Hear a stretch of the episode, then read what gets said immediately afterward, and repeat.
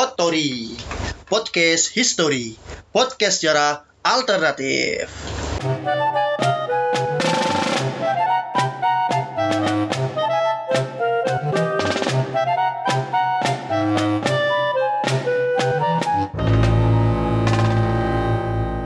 Tapi mari kita lihat dong, kenapa sih kemudian Amerika itu sama Iran itu sampai pada titik ini, Hmm. gitu loh.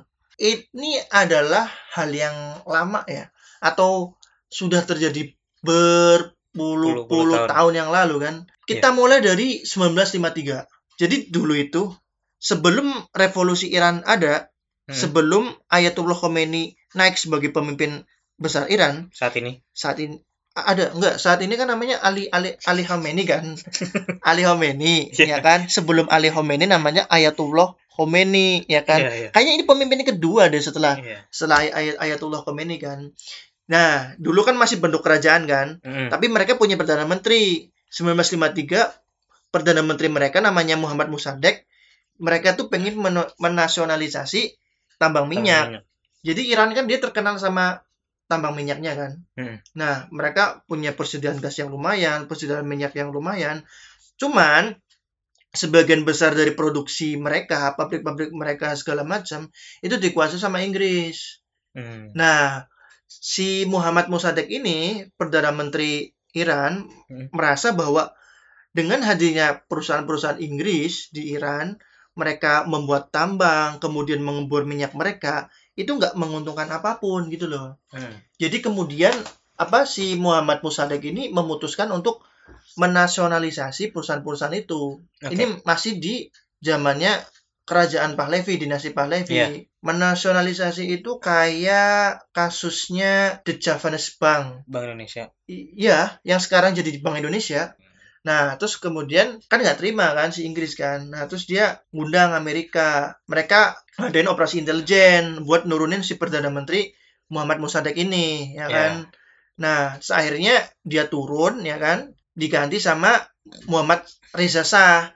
Muhammad Reza Shah ini sebenarnya salah satu bagian dari keluarga kerajaan Pahlavi juga kan. Hmm. Nah, terus dia berkuasa. Tapi selama dia berkuasa, Hmm. dia dapat oposisi, dia dapat tantangan luar biasa, Ya, dia ya. dapat kritik ya kan. Dia punya lawan lah, dia punya vis a vis ya si Ayatullah Khomeini ini. Dia kan basisnya ulama kan. Iya. Tapi si Ayatullah Khomeini ini diasingkan sama pemerintahnya Muhammad Reza Shah karena dianggap terlalu vokal, karena dianggap Membahayakan. sub- subversif, membahayakan. Ya Veronica Komen lah. Iya ya 11 12 eh enggak sih tapi Ayatullah Khomeini termasuknya lebih agung lah daripada Vero- Veronica Komen lah.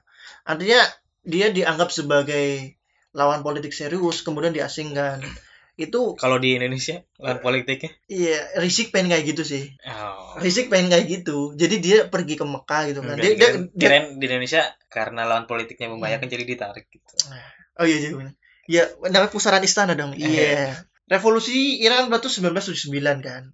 Nah, terus karena ya karena si apa Muhammad Shah Reza, Reza Shah ini dia nggak bisa ngendaliin ekonomi. Hmm. kemudian dia distrust. Apa nggak ada kepercayaan dari rakyat Hmm. ya kan? Oh, oke. Banyak demo besar-besaran ya kayak model Soeharto lah ya. Hmm. terus dia digulingkan. Nah pas ketika dia digulingkan Ayatullah Khomeini dijemput lah dia. Hmm. dia balik ke ke Iran ya kan? Disambut berbagai macam sambutan kemudian sukacita.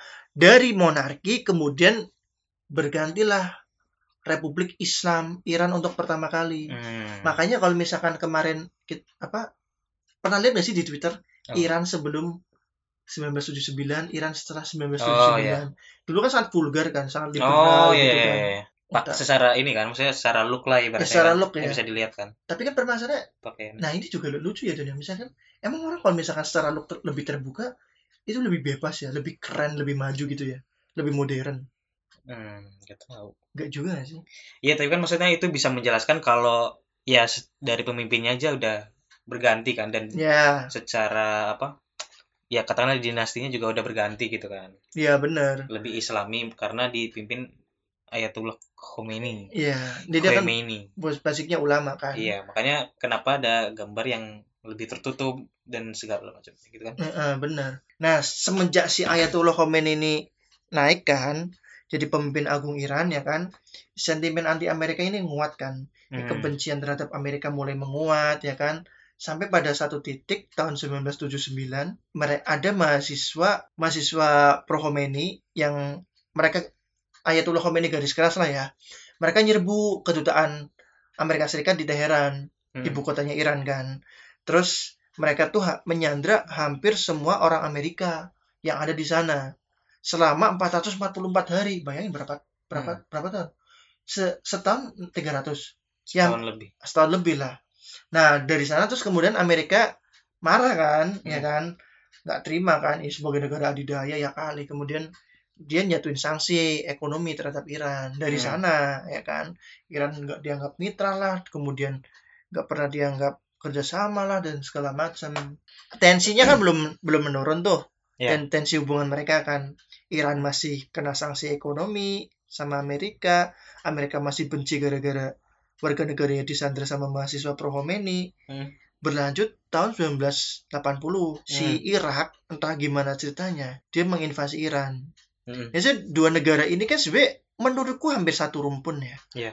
Cuman perbedaan mereka adalah perbedaan ideologis yang sangat mencolok. Hmm. Satunya ahlu sunnah, Hmm. satunya Syiah. Hmm. Nah, Syiah ini sebenarnya kembali lagi masih dit- ditetapkan sebagai aliran Islam Islam negara sama dinastinya Pahlavi itu, ya Hmm. kan? Irak invasi Iran dengan ya berbagai macam motif ya, tapi yang yang paling jelas kan ideologis ya. Di sana si Amerika ini dia malah bantu Irak. Oke. Nah, buat dukung Irak ngalahin si Iran. Iran tambah geram kan.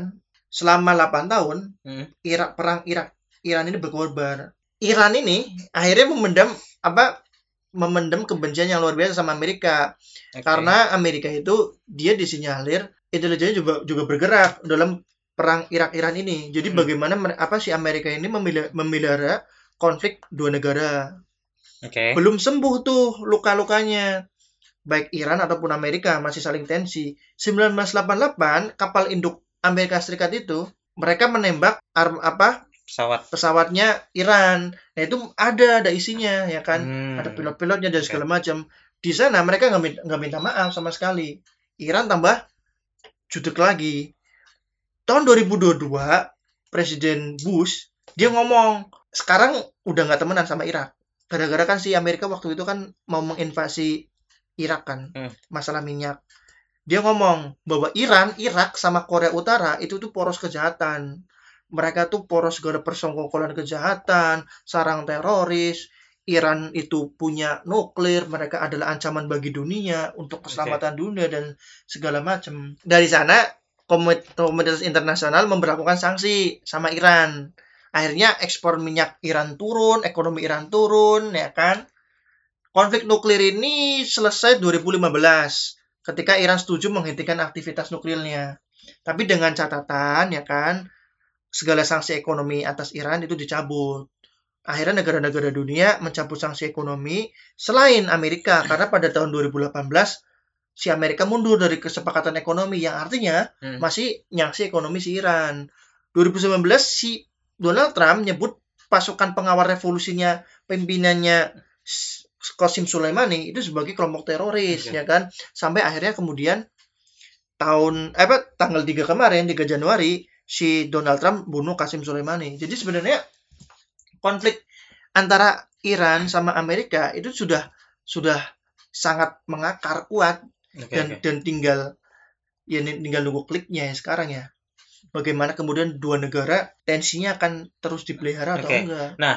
Kan kalau misalnya ngeliat dari penjelasan misalnya dari yang awalnya dia konflik pertama kali di Iran terus ada konflik inti antara Iran dan Irak kan itu kan berdasarkan ideologi mereka Hmm, tentang agama Islam kan seperti apa ya. menurut mereka yang lebih baik yang mana nah Tapi enggak enggak Donald- cuma itu terus ada da- ada banyak kepentingan juga sih. ya terus Donald Trump juga bilang eh, Iran itu sebagai kelompok yang membahayakan sebagai teroris dan Ya. Dan itu kan kalau teroris kan berarti kan udah kayak menganggap eh, agama tertentu, misalnya agama Islam sebagai eh, sesuatu yang berbahaya lah. Nah, Hmm. apakah kon, apa ya konflik ini berdasarkan konflik agama saja atau gimana? Ya enggak sih. Saya kira saya kira anjing. Temanku oh sih Don si Donald Trump kan satu kan gila ya sebenarnya ya. Jadi kadang dia nggak bisa mengontrol kata-kata apa yang keluar dari dalam mulutnya. Hmm.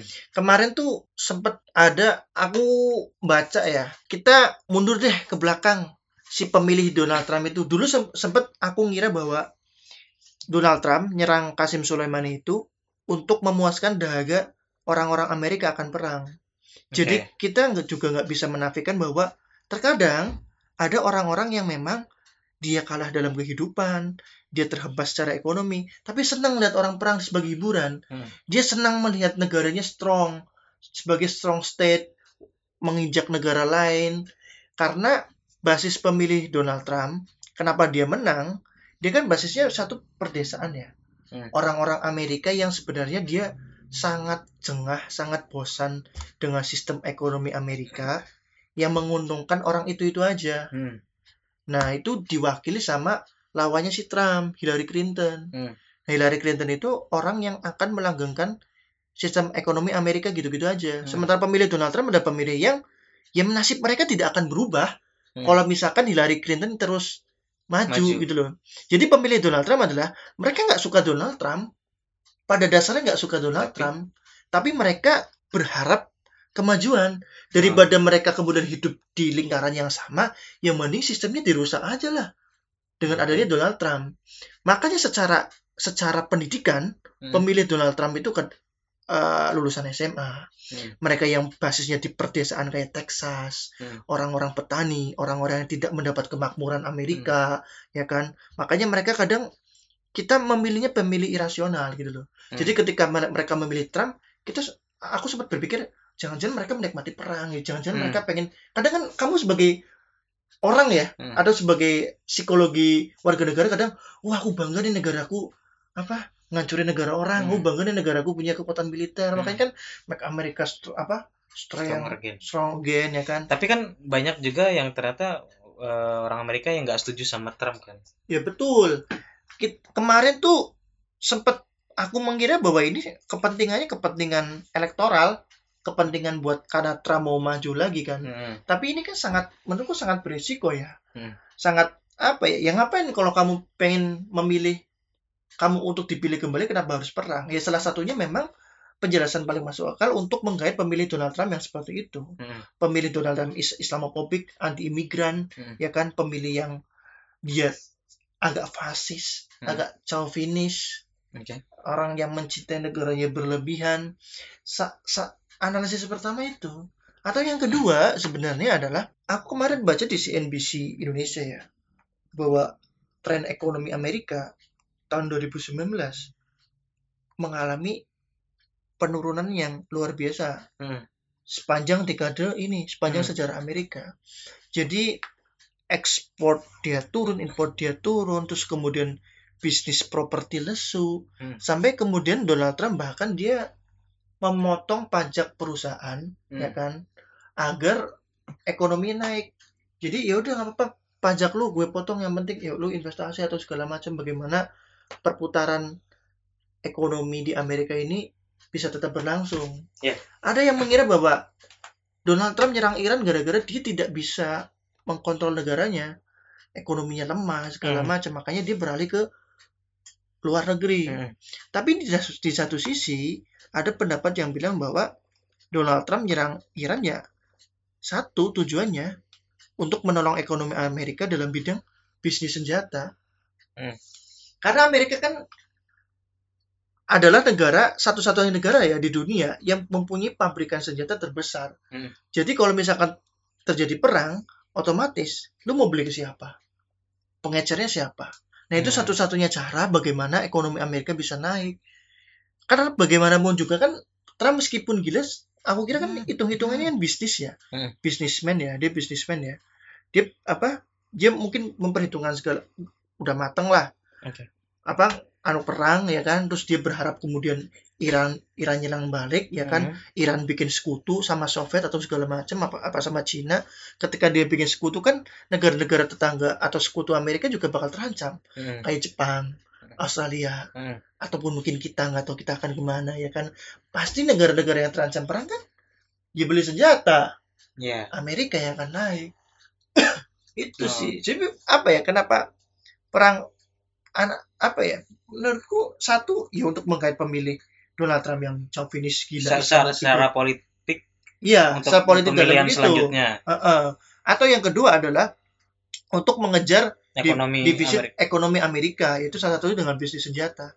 Tapi permasalahannya adalah kalau misalkan memang dia pengen bisnis senjata, kenapa dia nggak mengadu domba negara-negara lain? Hmm. Kenapa repot-repot harus menyerang Iran? Hmm. Itu yang pertanyaan yang belum bisa terjawab. Tuh, Berarti kemungkinan perang dunia ketiga ini beneran bisa terjadi.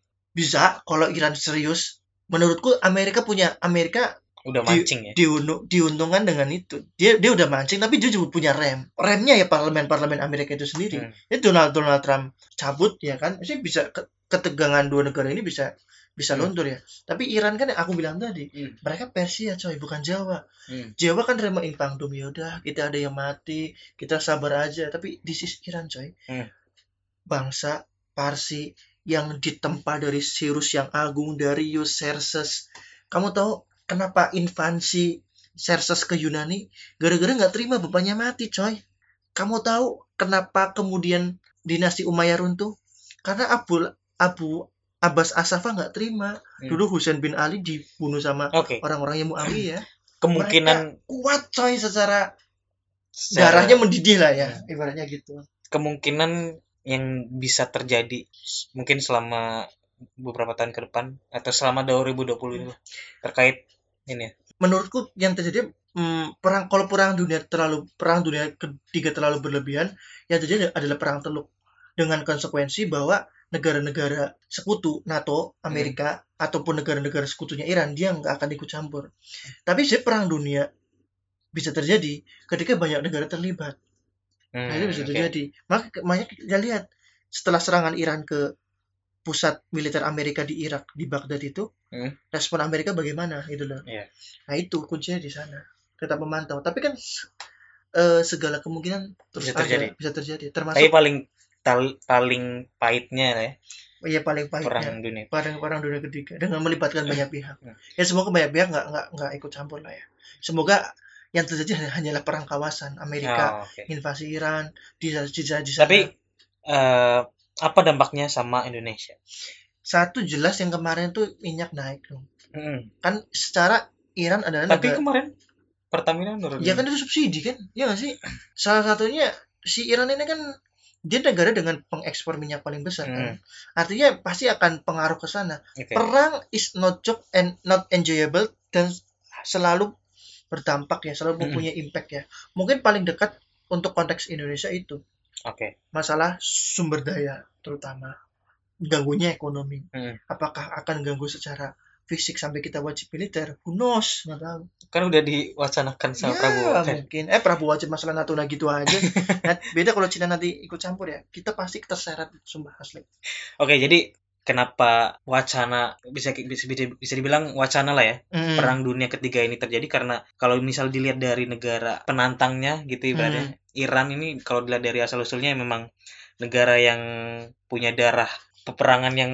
tinggi gitu ya kayak Iya, balas dendam dan segala macamnya dendam sih aku pem- pembacanya itu dari sejarahnya memang seperti itu terus konflik ini terjadi juga berbagai macam faktor lah ya misalnya Iya. dari politik Hmm. politisnya Donald Trump terus eh, terkait ekonominya juga Heeh, bisa jadi ekonomi juga dan lain-lain karena konflik si Iran sama Amerika emang udah ditumpuk pupuk Hmm. lama dari dulu dari apa dari 1953 ya kan Hmm. sampai sekarang dan ini bukan sesuatu hal yang baru gitu loh. Hmm. jadi ketika mereka kemudian perang ya kan ya memang sudah ada apa ya tabungannya ya Hmm. tabungan konfliknya. Mungkin kalau untuk orang Indonesia sendiri mungkin nggak terlalu dekat dengan Ya, ini karena betul. memang beda negara juga beda Hmm. konflik juga dan segala macam. Tapi apa pun yang terjadi di luar sana juga pasti sedikit banyak akan berdampak di Indonesia. Sangat semoga pasti.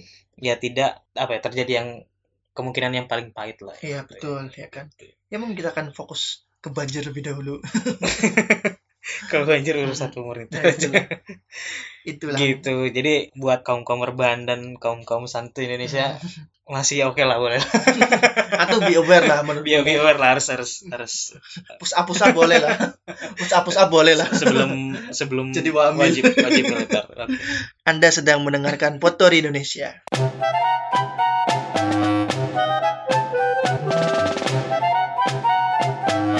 Potori, podcast history, podcast sejarah alternatif.